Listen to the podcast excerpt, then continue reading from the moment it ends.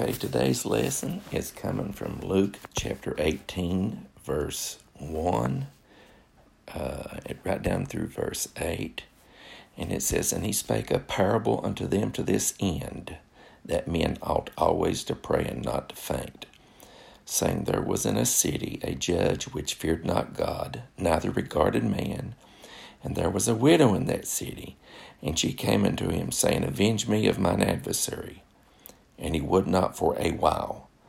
But afterward he said within himself, Though I fear not God, nor regard man, yet because this widow troubleth me, I will avenge her, lest by her continual coming she weary me. And the Lord said, Hear what the unjust judge saith, and shall not God avenge his own elect, which cry day and night unto him, though he bear long with them? I tell you that he will avenge them speedily. Nevertheless, when the Son of Man cometh, shall he find faith on the earth. Uh, today's lesson is uh, kind of like part two of last week's lesson. I'm going to try to keep it below 15 minutes. I think last week I went 18 minutes. I apologize for that. But, ladies and gentlemen, uh, in another place in Matthew 17, Jesus said, Nothing shall be impossible unto you. And in Luke chapter 18, he said that we should always pray and not faint or give up. Now, why did Jesus say that? Because in our life, there are going to be times and situations uh, where it's going to look like we are in an impossible situation, that nothing good can come out of, come out of it. At other times, uh, we're going to feel like giving up. And, and God tells us, do not give up. He said, keep praying. Uh, prayer is our lifeline to God. Many times, if God does not work like a light switch, our tendency is to give up because we are so blessed in this country in which we live. Uh, uh, sometimes problems are um, they end real simple, and sometimes they go on and on and on, and it seems like there's never an end.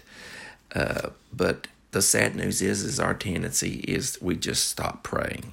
But don't do that. There's a Father in heaven who loves you, who loved you so much. He sent the best that heaven had to die for you. Keep praying.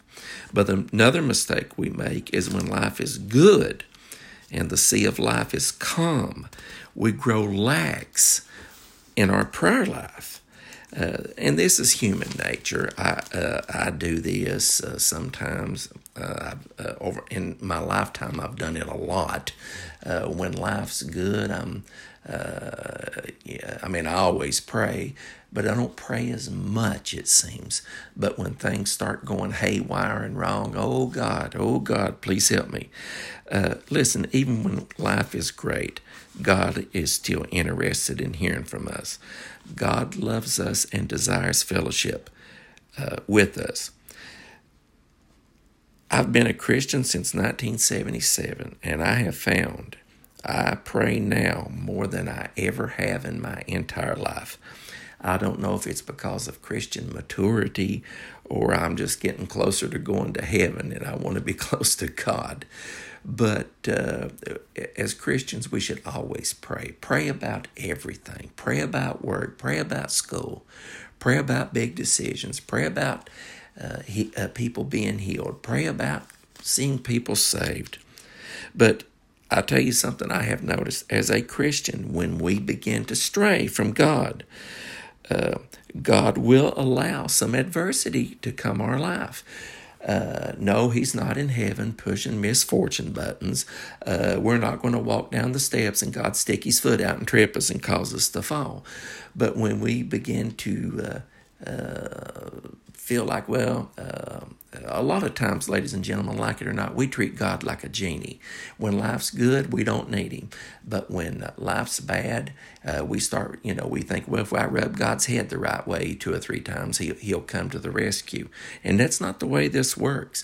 Isaiah chapter 48, verse 10, uh, in the King James, God says, I have chosen thee in the furnace of affliction. Another version uh, says, I have refined thee in the furnace of affliction. King David said, Before I was afflicted, I went astray. But I mentioned earlier that in life we're going to face what seems to be impossible situations in our life and times when we feel like giving up. But we must realize as Christians that anything that comes our way, good or bad, God has allowed it. He has not necessarily always caused the bad, but if something comes at us, no matter what it is, we got to realize God has allowed it. It doesn't necessarily mean He caused it, but He allowed it. Just the fact that it happened to us shows that God allowed it. Uh, we must realize that men and women of God uh, uh, that is mentioned in the Bible were not superhumans, but just everyday people who faced the same problems we face, and even worse.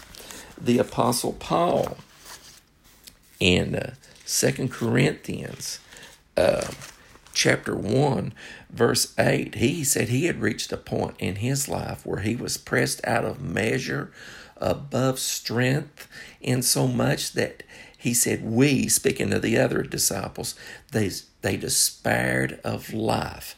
So Paul had reached a point where he dreaded another day. I mean, he just wanted to go on home and be with God. It had gotten so bad. And we're going to face situations like that sometimes. But in the very next verse, Paul says, But we had the sentence of death in ourselves, so that we would not trust in ourselves, but in God that raiseth the dead. That's in 2 Corinthians chapter 1, uh, verses 8 and 9. But as Christians, life sometimes life's going to be great. We're going to have wonderful days where just everything falls into place. But as Christians, sometimes we're going to face situations that leave us confused, uh, bewildered, uh, not knowing what to do. Should I turn left? Should I turn right? Should I go forward? Should I go backward? I heard one brother put it this way. He said, Sometimes as Christians, the best thing we could have done is stay in bed that day. Course, we never know what, what tomorrow holds. But I can tell you a very famous person who went through a time when he was confused and bewildered and not knowing what to do. I just said these these uh, uh, uh, people in the Bible, they weren't super, superhumans. They were just everyday folk like us who God chose to use. But there was a man by the name of John the Baptist. He was uh, the forerunner of Christ, the voice of one crying in the wilderness. And he was also the third or fourth cousin of Jesus. But in John chapter 1, uh, when John seen Jesus, he said, Behold, the Lamb of God that takes away the sins of the world. But then, over in Luke chapter 7, we got a problem. John's been put in prison. And you can read about this in uh, Luke chapter 7, starting with uh, verse 18. It said, And the disciples of John showed him all these things. What things? All the things Jesus was doing. And John calling him unto him two of his disciples sent unto Jesus, saying, Art thou he that should come, or look we for another? Ladies and gentlemen, this is the very same guy who said, Behold the Lamb of God, which taketh away the sin of the, of the world. But what's the problem? John has been put in prison, not for being a criminal, but for being a man of God. He looked at Herod, who had taken his own brother's wife, and John looked at King Herod and said, It's not lawful for you to have her. So Herod throws him in prison. Verse 20, it says, When the men were coming to him, they said, John Baptist hath sent us unto thee, saying, Art thou he that should come, or look we for another? And in the same hour he cured many of their infirmities and plagues and of evil spirits, and unto many that were blind he gave sight. Then Jesus answering said unto them, Go your way and tell John what things you have seen and heard, how that the blind see, the lame walk, the lepers are cleansed, the deaf hear, the dead are raised, to the poor the gospel is preached, and blessed is he whosoever shall not be offended in me. John was going through a bad time. He was going through what I've heard one brother call as a doubt storm. What is a doubt storm? That's when God's not doing things like we think He ought to be doing. So here's this third or fourth cousin of Jesus, the forerunner of Christ. He's in jail. And what is he upset over? Because Jesus, the Son of God, has not come and kicked the door in and got him out of prison. But what did Jesus say to John's two disciples? He said, Go and tell John, the blind see, the cripple walk, the deaf hear, the lepers are cleansed, and to the poor the gospel is preached. What Jesus basically said was, John, things are going as planned. I'm doing what I'm supposed to be doing. And we and you can read later on that John the Baptist gave his life for the gospel. But right after John's two, two disciples left, Jesus said, There has not risen a greater prophet than John the Baptist. And he goes on to say, But he that is least in the kingdom of heaven is greater than him. So, ladies and gentlemen, I'm going to end today's lesson right there. Uh, with this encouraging word. If you'll go back to our original uh, scripture in Luke 18, he, if you heard what the unjust judge said, he said, Though I do not fear God, nor regard man, yet because this widow troubles me. I will avenge her, lest by her continual coming she weary me. The very next thing Jesus said was, Did you not hear what the unjust judge said? And shall not God avenge his own elect, which cry day and night unto him, though he bear long with them? You know what God's telling us to do? To trouble him to keep knocking, to keep asking until He answers our prayer. Isn't God good? And with that, we'll end this with a big God bless you. And hope this was this uh, lesson has been a blessing.